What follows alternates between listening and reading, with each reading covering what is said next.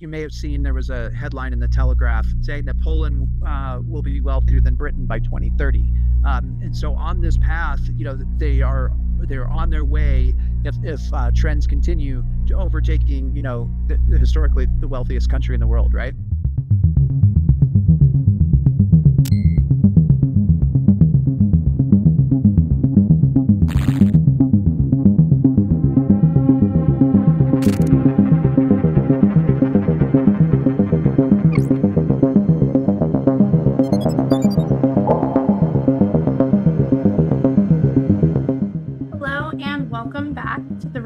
Realities of Socialism podcast. I'm Rosemarie Fike, your host, and in this episode, I am joined once again by Dr. Matthew Mitchell.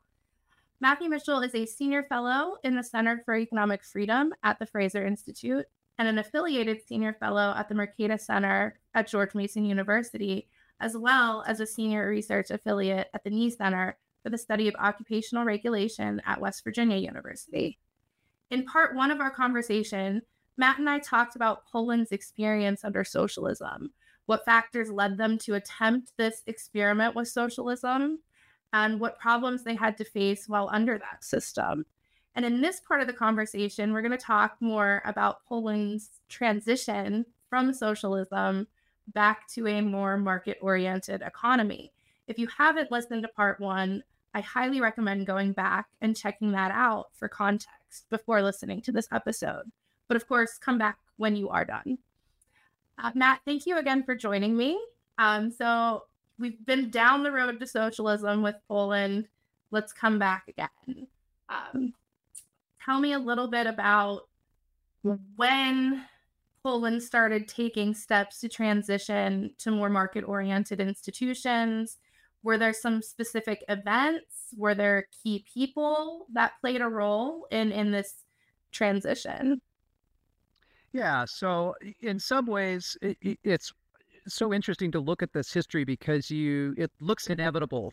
Uh, you know, from our standpoint, like of course communism was going to fail, um, but in late late socialist societies, um, it looked anything but inevitable.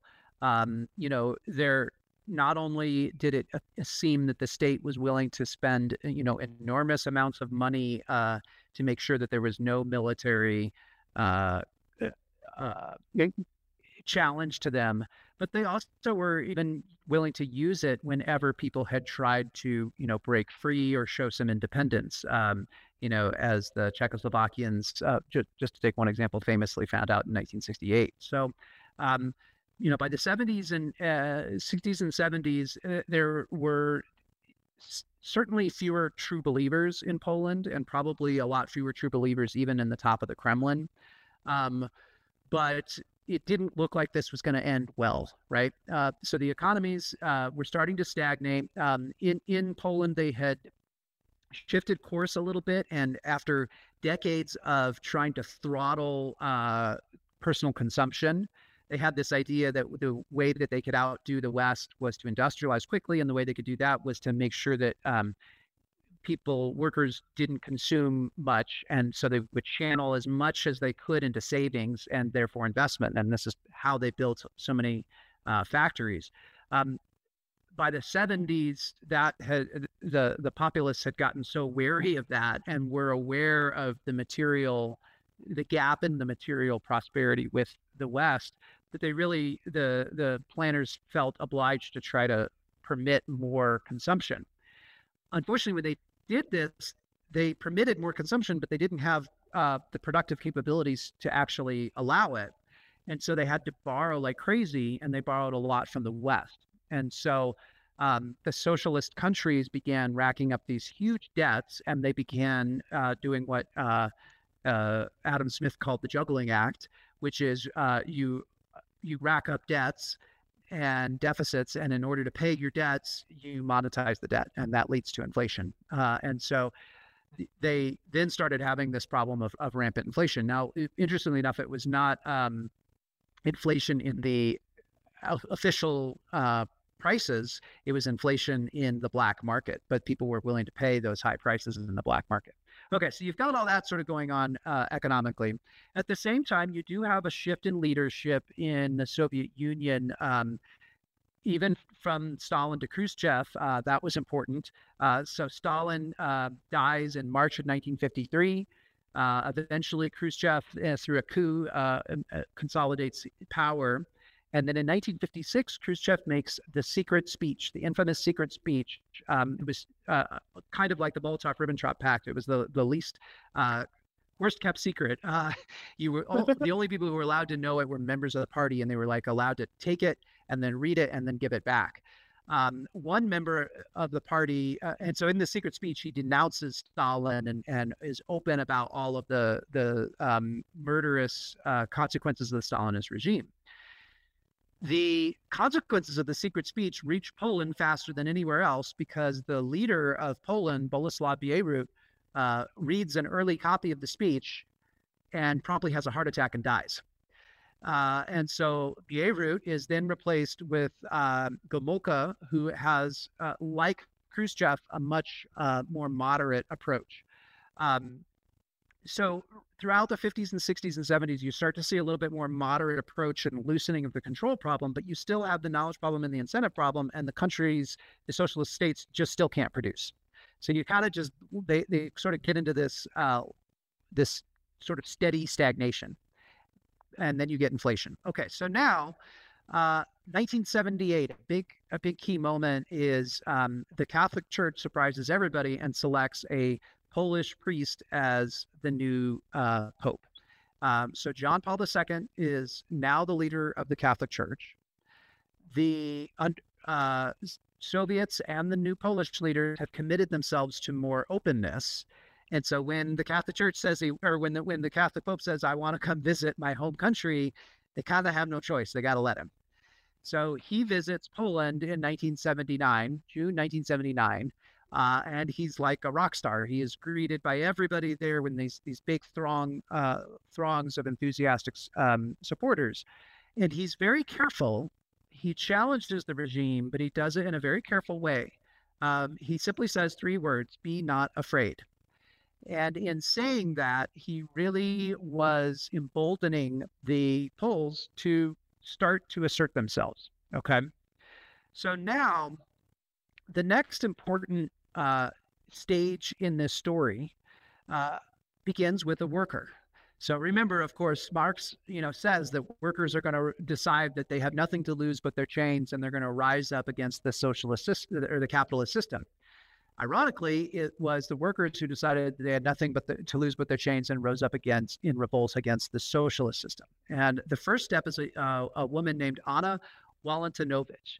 Um, and she was a woman who had previously been praised as a Stakhanovite shock uh, worker by the Soviet system and by the Polish Communist Party as somebody who had, uh, she was such a hard worker. Uh, she was sort of considered the epitome of the socialist ideal.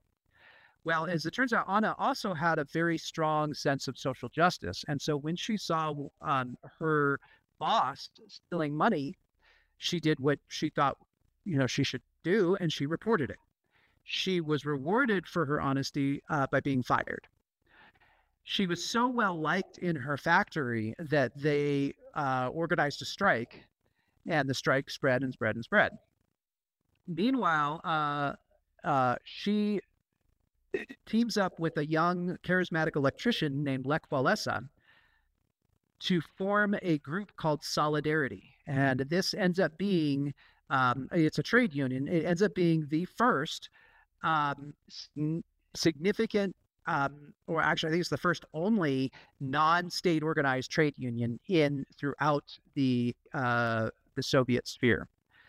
And within a year, this is extraordinary to me, one third of Poles were members of Solidarity.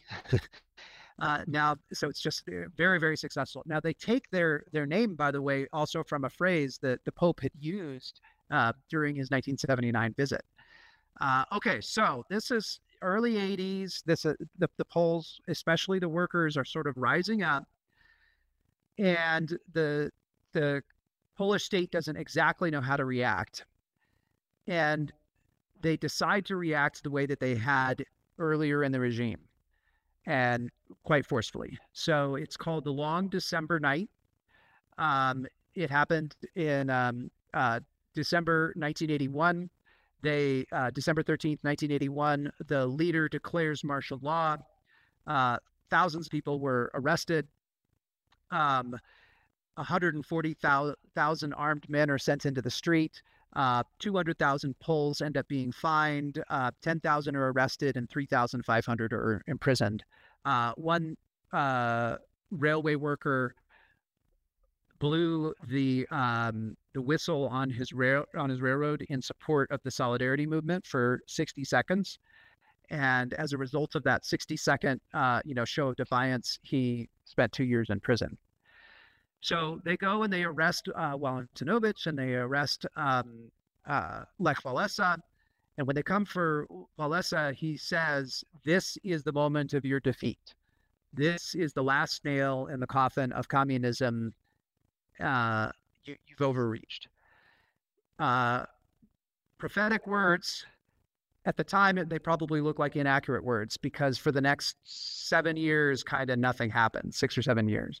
But the next big change is uh, Gorbachev. So Gorbachev comes to power in the Soviet Union. He promises a lot. He promises reform, which he called perestroika. He promises openness, which he called glasnost.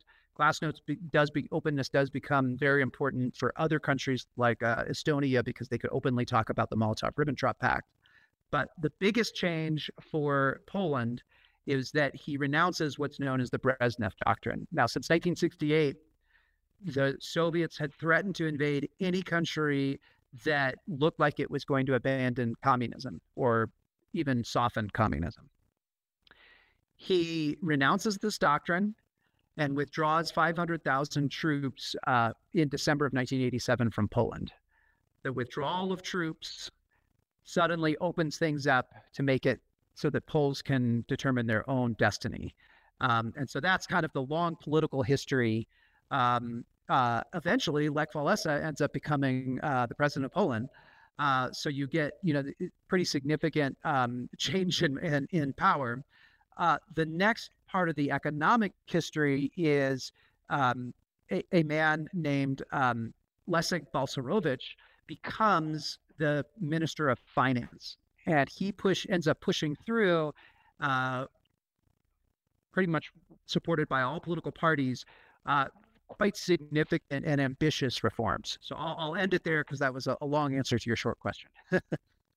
yeah, no, uh, one of the things that you do mention, in addition to the Pope's visit and the role of, of solidarity, um, you do mention that slight increases in exposure to markets that happened during the 1970s was another factor that really undermined the socialist system there. Can you talk a little bit more about that?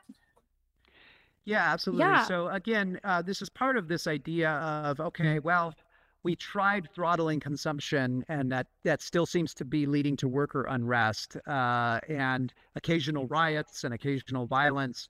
So maybe let's try a more conciliatory um, measure. Uh, you could even trace this all the way back to when Khrushchev famously debated Nixon uh, during what are called the kitchen debates. That the two countries had sponsored displays in each uh, each other's country. So the Soviets uh, created a display in New York uh, City where they had uh, extolling all of the achievements of the Soviet space program, um, and the Americans built a display in Moscow uh, that simply just showed an American kitchen and in it you see all the appliances that American consumers were able to uh, access.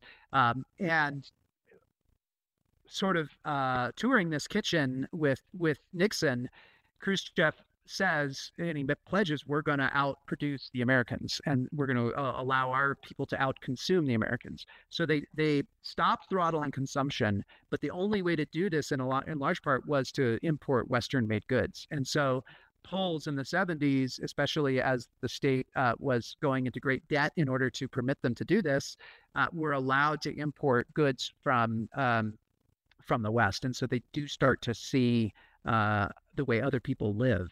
Um, at, at, the same time, of course, uh, radio and TV signals are uh, accessible in parts of Eastern Europe, and so uh, even as they try to jam a lot of these signals and um, and not permit the uh, people to purchase radio and TV sets that, that obtain these signals, uh, they still the, the, message was getting through, and so that I think was a, a part of it as well. Yeah, it's fascinating that just even these little slivers of expo- exposure to to markets, um, you know, we're not just trading goods and services; we're trading bits and pieces of our culture and our lifestyle, um, and that's kind of a bottom up way to to change the minds of people that absolutely.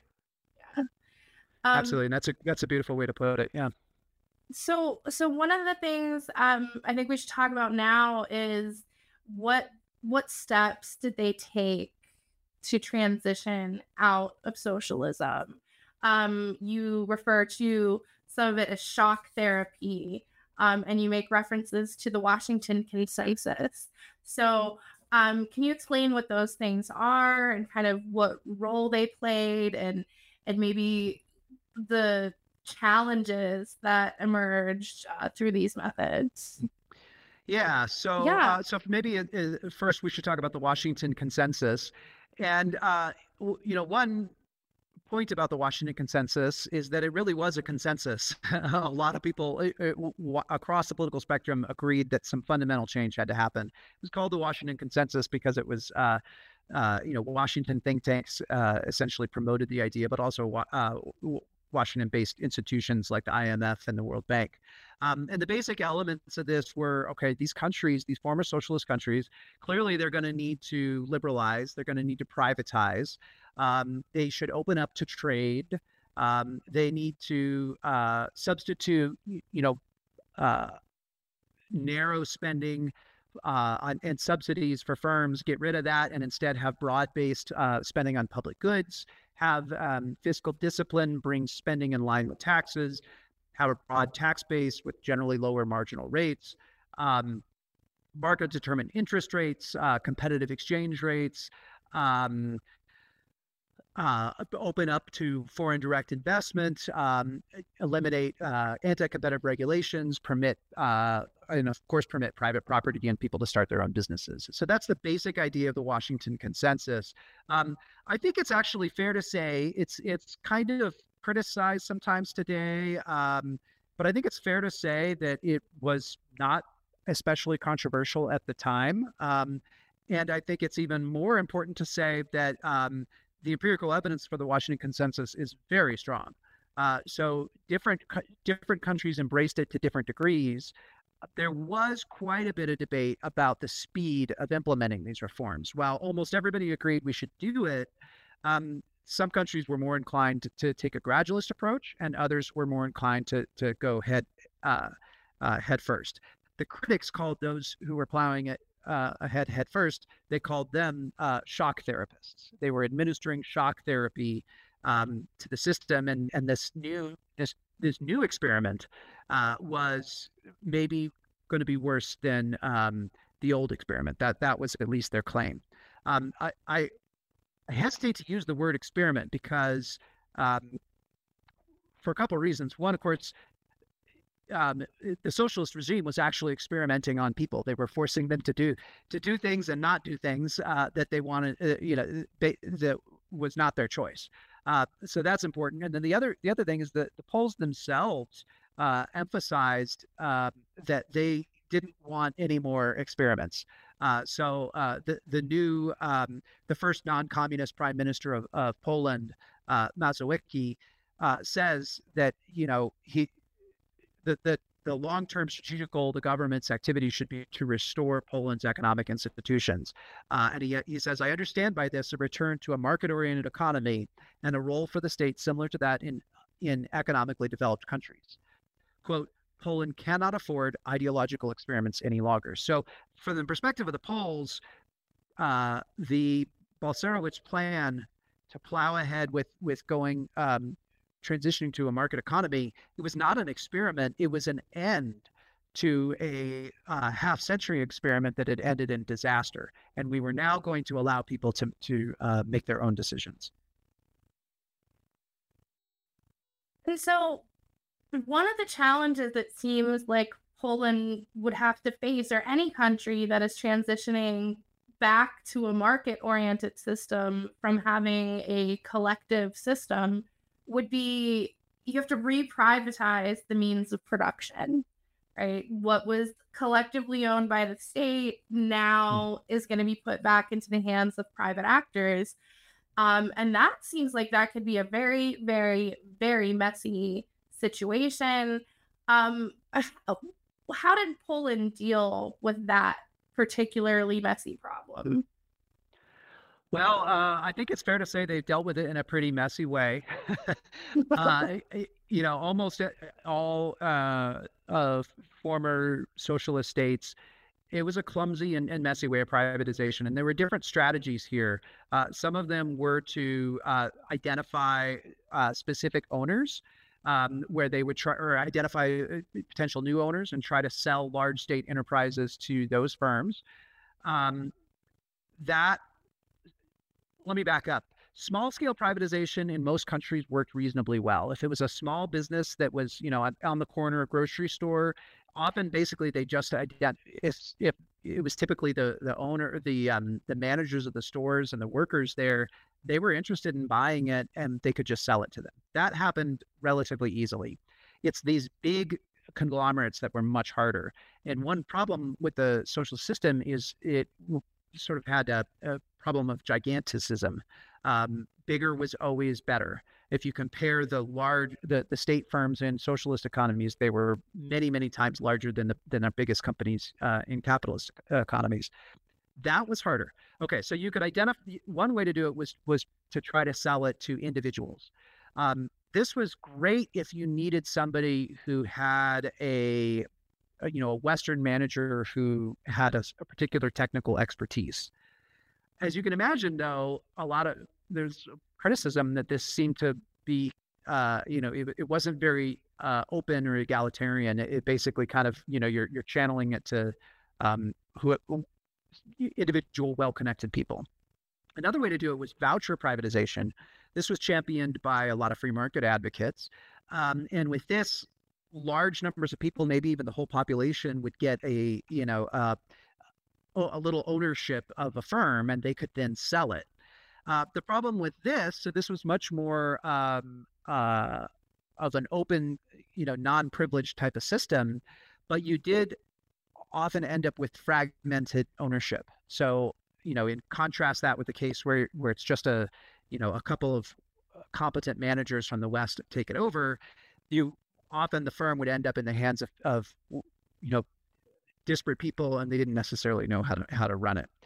Um, so uh, the the book we're writing on Estonia, frankly, uh, Estonia did it a better way. Um, they they were quicker with it, and they kind of used uh, a middle ground between these two systems, uh, where they they didn't have vouchers for everybody. They gave vouchers to the um, workers in the in the um, the businesses so that they kind of knew something about the business and then could use that uh, to uh, if they wanted to they they could take take control of it and manage it um, so poland privatized but they it actually is kind of one of the things that they they didn't do as well as others. They took a lot longer to do it. They had a mix of this of, of these privatization techniques uh, and it ended up being a much more drug out process uh, than in other countries unfortunately.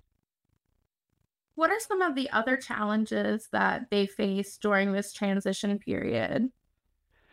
So, you know, one challenge is uh, what the uh, Hungarian economist uh, Janos Kornai uh, describes as uh, a transformation recession or a transformative recession. Um, every post communist uh, state went into one of these recessions. Poland's was quite deep. Uh, you can imagine the sort of things, reasons why. Um, one, just take you know simple macroeconomics. You had rampant inflation, and the uh, the they had to get a, a, handle on that. And the only way you can do that is by uh, raising interest rates to a more market determined rate that's going to be much higher, uh, and that leads to um, disinflationary pressures, uh, and that's quite painful. As you know, Western, some people in Western societies are figuring out right now, right? Uh, so, uh, you know, that's part of it. Uh, another part of it is you had to reallocate uh, large sectors of uh, inputs. So, for for one thing, all this labor and capital had been channeled into heavy industry. That was always the emphasis, uh, and it turned out uh, people wanted, uh, you know, use our example from the previous conversation. They wanted feminine products. They didn't necessarily want 20 pound drills, right? And so, in order to reallocate all that labor and all that capital, people lost their jobs. Uh, and so, uh, and they had to find, they had to figure out how to apply new skill sets. Um, another problem is firms were open to competition now. Now, one, uh, I think, important and clever way that Poland really committed itself to uh, a, a new direction was they, they pretty quickly lowered their trade barriers. And so, one of the very first steps was to open up to foreign uh, trade. Now, these firms not only had to compete with other Polish firms, but they had to compete with firms around the world. And if they didn't uh, produce, then they were going to go out of business and they were going to be liquidated. So um, that was a uh, that's a challenge. You know, here are firms. Uh, eh, to go back to our previous conversation, you know, unemployment was essentially illegal. Everybody worked, but they didn't always produce, and firms could get away with producing very little of value, and now they were suddenly exposed to true competition. Um, it did take a while, even for culture to catch up as well. So uh, throughout the former Soviet uh, uh, bloc, and you saw that uh, whenever companies would advertise that they wanted help, they would say as a requirement, they did not want you to have any previous experience in socialist management under the socialist system because it was just known that they weren't very good uh, managers. So a, a, lot of that takes, frankly, quite a bit of time to work its way through. Uh, and unemployment um, skyrocketed. It was a deep recession, and uh, it, it, was a painful recession. There's just no way no way around it. So I'm glad you brought up this idea of kind of cultural factors because one of the questions I was curious about is, you know, what role informal institutions like culture would play in determining whether the transition back to markets is is going to be a success or if it's going to be you know devolving into some corruption nightmare where instead of having a centralized system of corruption now you have decentralized corruption and you're paying bribes left and right and and the social trust that was eroded through the system of you know tattling on your neighbor constantly. You know you, what what kind of challenges did they face um, culturally in addition to the one that you just mentioned? Yeah so i mean here's where uh, culture and uh, economics and and institutions all are intertwined and it's very hard honestly to kind of bring them out uh, milton friedman was once asked you know what's the most important uh, thing to do? What are the three most important things for for a transition economy to do? And he said, privatize, privatize, privatize.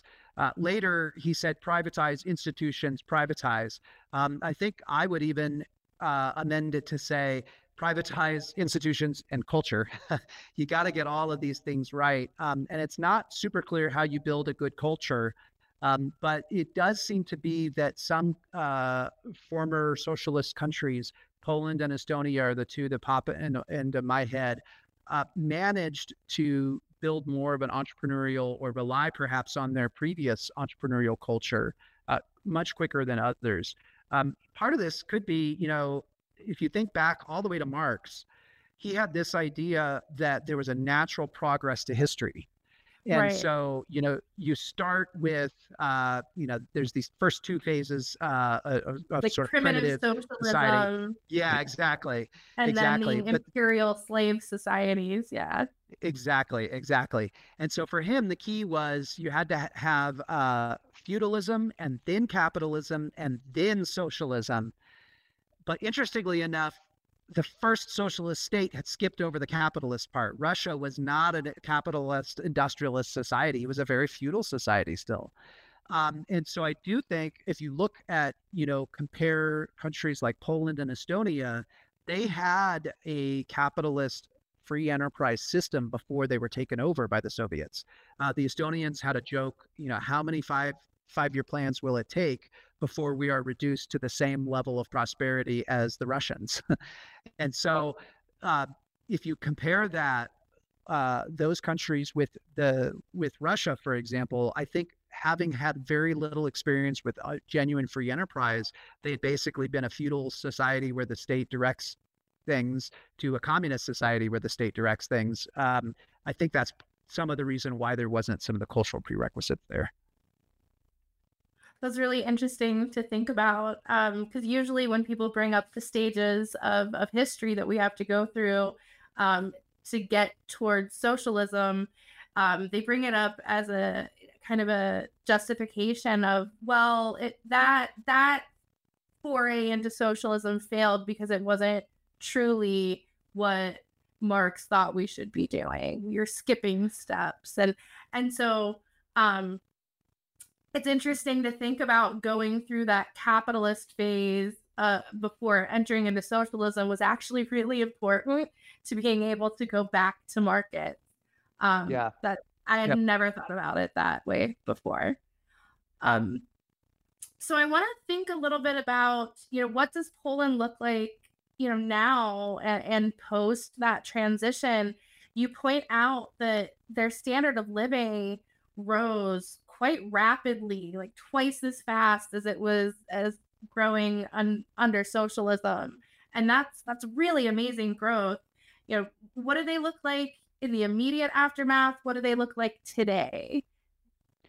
Yes. So, you know, some of these figures, if if uh, your uh, listeners have a chance to uh, check out the book, it's it's uh, free online at uh, the Fraser Institute.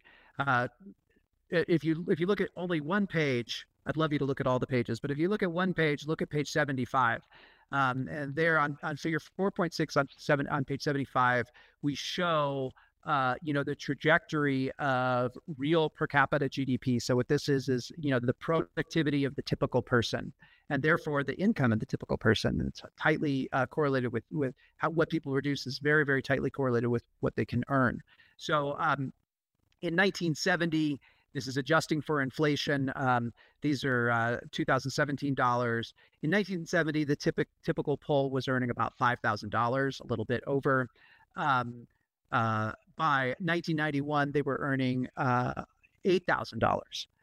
At that same pace, today they'd be earning 14,000 if they if nothing had changed. But instead, uh, because of the changes that happened around 1991, the growth rate uh, more than doubled, and now they're earning 31,000. So twice as high uh, uh, earnings as they otherwise would have if they had stayed on that same path that they had been on for for 20 years. Uh, so you know, huge difference. You, you, may have seen there was a headline in the Telegraph, um, the British newspaper, a few months ago, saying that Poland uh, will be wealthier than Britain by 2030. Um, and so on this path, you know, they are they're on their way if if uh, trends continue to overtaking, you know, the, historically the wealthiest country in the world, right?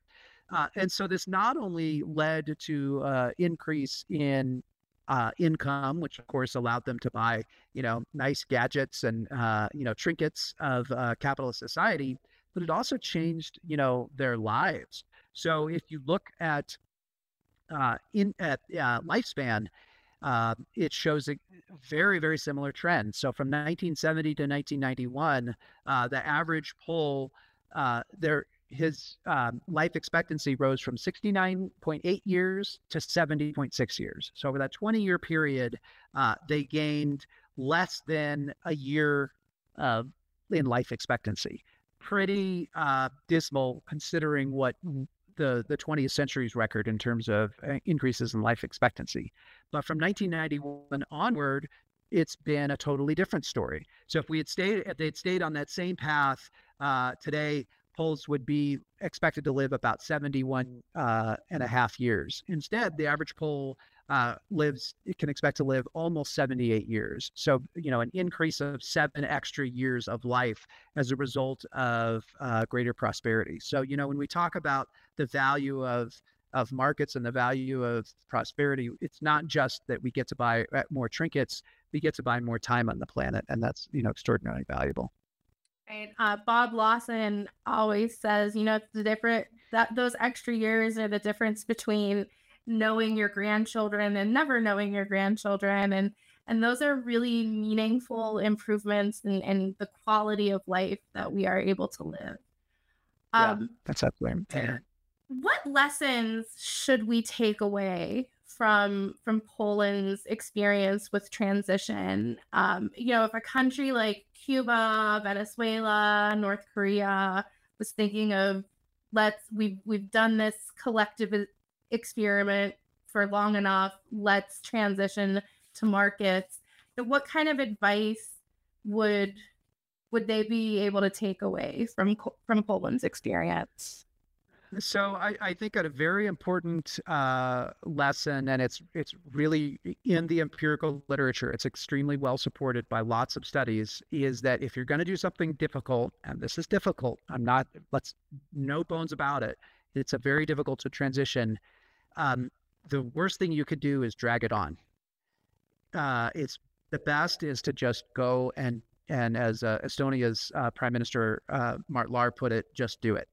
Um, to liberalize prices, to privatize, to get the monetary policy right and fiscal policy right, um, to introduce uh, private property rights. All of that is and competition and open yourself up to competition. It's not easy, but it's very clear that those countries like Poland and Estonia that that were uh, increased economic freedom faster um, and uh, more significantly and, and uh, across a wider swath of their economies, they fared better um, those transition economies that were the, the slow pokes, um, they still are are uh, struggling.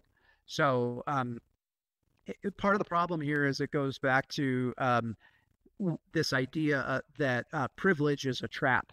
So the the pathology of privilege, which we talked about in our last conversation, you know, this is the system where certain firms and and uh, certain members of society are favored and privileged. They're going to fight to keep those privileges. And it's uh, it, it's a bit of a trap. Uh, the, the famous political economist uh, Gordon Tullock called this the transitional gains trap. He wasn't even talking about um, transitioning out of a socialist economy. He was talking about simple things like deregulating taxi companies. Um, and he, he was pointing out, you know, it's very, very difficult to do because these privileged groups, they actually don't even benefit over the long run because the system is so inefficient.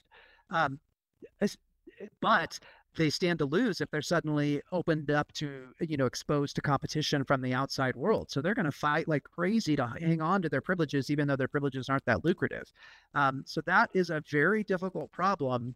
And honestly, the only there's there's really only two ways you can uh, two lessons from it.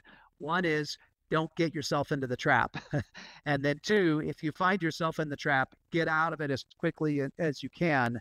The slow, uh, you know, painful um, or the you know the slow gradual transition is unfortunately more painful than a quick one and those uh, people who were enjoying their privileges and have political connections would undoubtedly have extra time to figure out how to benefit from the new system um, and yeah, structure it to their right. own advantages. Um, I have one question that I want to ask about um, related to you know, what what would you tell people maybe younger people today who are enamored with the idea of socialism kind of what lessons would would you impart to them um, through the through what you've learned about Poland's experience? And kind of related to that um, you know given kind of the advancements in technology today the fact that we have big data and we have ai tools and we have really powerful algorithms right? I know some of my students are tempted to say, well, you know, why can't we try this socialist experiment again and we'll do it better this time because we have better tools to solve the knowledge problem. Um, I know those are those are big questions, but I'd love to yeah. hear your thoughts on them. Yeah, they're great questions. So again, to go back to the knowledge problem, um, the specific knowledge that we're talking about, it's not necessarily technical knowledge of how to make uh, you know, a a computer or a machine. You know, as the the Soviets managed to split the atom, right? They managed to get a man in space. Uh, they managed to dig the White Sea Canal at the cost of 25,000 uh, human lives, but they did it. It's not a technical question. It's a question of what do people want? And the only way to really understand that is to allow the market process to work out uh, and allow markets as a discovery procedure so that we can see what people want. And if you try to centrally direct an economy, you end up with White Sea canals. You end up with uh, huge industrial in- investment in gigantic firms, and you end up with no uh, feminine hygiene products. That is essentially, you know, what the socialist system ta- teaches us. So there's no amount of computers or technological knowledge that's going to help us get out of that that problem. And also that's not the only problem. You also have the incentive problem and the control problem, and, and those loom large as well. So I think that's what you know what I would try to say to your students. Um, you know, it, it is a uh, I think it's one of the happy accidents of of uh, life that freedom not only is uh, has a is, a philosophically uh, uh, appealing concept, it's also a, an economically valuable uh, commodity. Uh, economic economically free people are prosperous people. We have uh, so much data to support this. We have so much theory to support this. We don't need to be casting about for some new grand socialist scheme. We just need to let people be free and they will prosper. So that's kind of the, the first thing I would say. Um, and then the other your other question I think is, is, really valid too. Is you know why are, are we forgetting? Um, what do we say to people who don't know? Um, here's the lesson I I would uh, I would try to impart. So uh, per- personally, I was doing a little bit of math and looking at the dates here. I realized that I was born um, about three and a half decades after Hitler took his life, and that that time span is exactly the time span we are now after the fall of the Berlin Wall.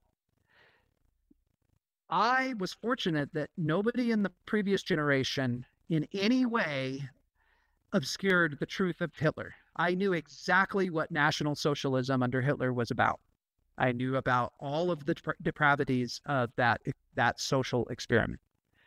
I think it behooves us to make sure that the next generation understands all of the tragedies that hap- that happened with the socialist experiment as well.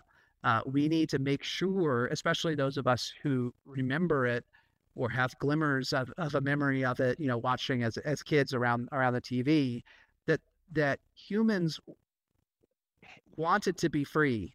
They yearned to be free. And it was young people, especially, who brought about the change in uh, in these countries. Um, you know, it was people who had uh, Havel, uh, you know, ended up being, uh, you know, the the, the first uh, prime minister of, of uh, Czechoslovakia, and he was inspired in part because he saw uh, people being repressed who were trying to, you know, play music. So we need to remember that a lot of this, the the um, change was brought about by young people yearning to be free, um, and uh, you know, it's an it's an extraordinarily inspiring story in many ways. Well, Matt, before we wrap up, I wanted to ask, you know, in addition to the book that we've been talking about today, are there other books or podcasts or you know academic papers that you might recommend to listeners who really want to dig in and learn more about these ideas? Ah, that's great. Uh, so, uh, uh thank you for that opportunity. So, one, this is part of a broader project called The Realities of Socialism. We've got several books. Um, that are uh, in various stages. The next one that um, Pete and uh, Constantine and I are going to be producing is uh, be out in a couple months is on Estonia. If the Poland story is Poland story is inspiring, the Estonian story is even more inspiring. I think. Um, we also have there's there's other books uh, around um, Denmark and Sweden, two examples of, of countries that are not socialist, but people perceive them as being socialist. Um, and uh, Singapore, which is uh, again not socialist, but it offers a very interesting model. So I, I, recommend that. We've got a whole lot of um, uh, materials, supplementary materials that people can check out, infographics and videos. Um, a couple books, I suppose, to to really uh, understand the system and and um, the totalitarian state. Uh, I I, I uh, don't know how to pronounce his name. Orlando. I think it's um, Figes. Uh, he's he's a beautiful writer, and he's got some really powerful books. Uh, one uh, called The Whispers that talks about what it's like to live in a totalitarian state. Um, I very much uh, recommend that. Uh, Anne Applebaum has a wonderful book um, about uh, the Iron Curtain and what life was like. Um, and then I would also recommend um, uh, Timothy, um, I think it's Snyder, has a book um, called The Bloodlands that has a very uh, interesting comparison and contrast between Nazi Germany and uh, the, the, Soviet Union and how the two systems um, clashed and collaborated and interacted with each other in a way to, to uh, just devastate uh, such uh, a beautiful land and such, uh, you know, beautiful cultures uh, for decades. So it's it's a tragedy, but it, it's something that we all should should better understand. And and I'll and I, I might end on one note. Um, it's kind of an it's an ironic, uh, sad tragedy. So do you remember when we were first talking about how this happened, uh, how Poland transitioned? I talked about Anna Walentynowicz. Yeah, uh, she had was the heroic worker. Um, well, the Soviets um, when they invaded uh, Poland, one of the many tragedies was what, what's known as the Katyn massacre, and they they murdered about fifteen thousand uh, prisoners of war, Polish uh, prisoners of war, and buried them in the forests of Katyn, and then of course denied it for several decades. Um, you may remember in 2010 uh, there was a plane crash in Poland, uh, and the president of Poland uh, was on the plane. Uh, there were several Polish dignitaries and famous Poles they were on their way to commemorate the Katyn massacre. Anna Walentynowicz lost her life on that on that plane crash. So in some ways, uh, so we dedicate the book to her because she is in some ways one of the last um, victims of the Katyn massacre. Well, thank you so much, Matt, for sharing your time and your knowledge with me and with people who are listening you've painted a very vivid picture of the hardships that people endured under the system of socialism but you've also given us a pretty hopeful picture about you know the potential to you know transition to something more economically free uh, that can unleash our ability to flourish as human beings so I found this conversation incredibly informative, and I hope that listeners have as well. Thank you again. Thank you so much. I appreciate it. I always enjoy chatting with you. Thanks for joining us for the Realities of Socialism podcast, where we take a deep dive into the consequences of socialism as it was imposed on tens of millions of people during the 20th century. For more information, including infographics, free books, and more podcast episodes, visit realitiesof socialism.org.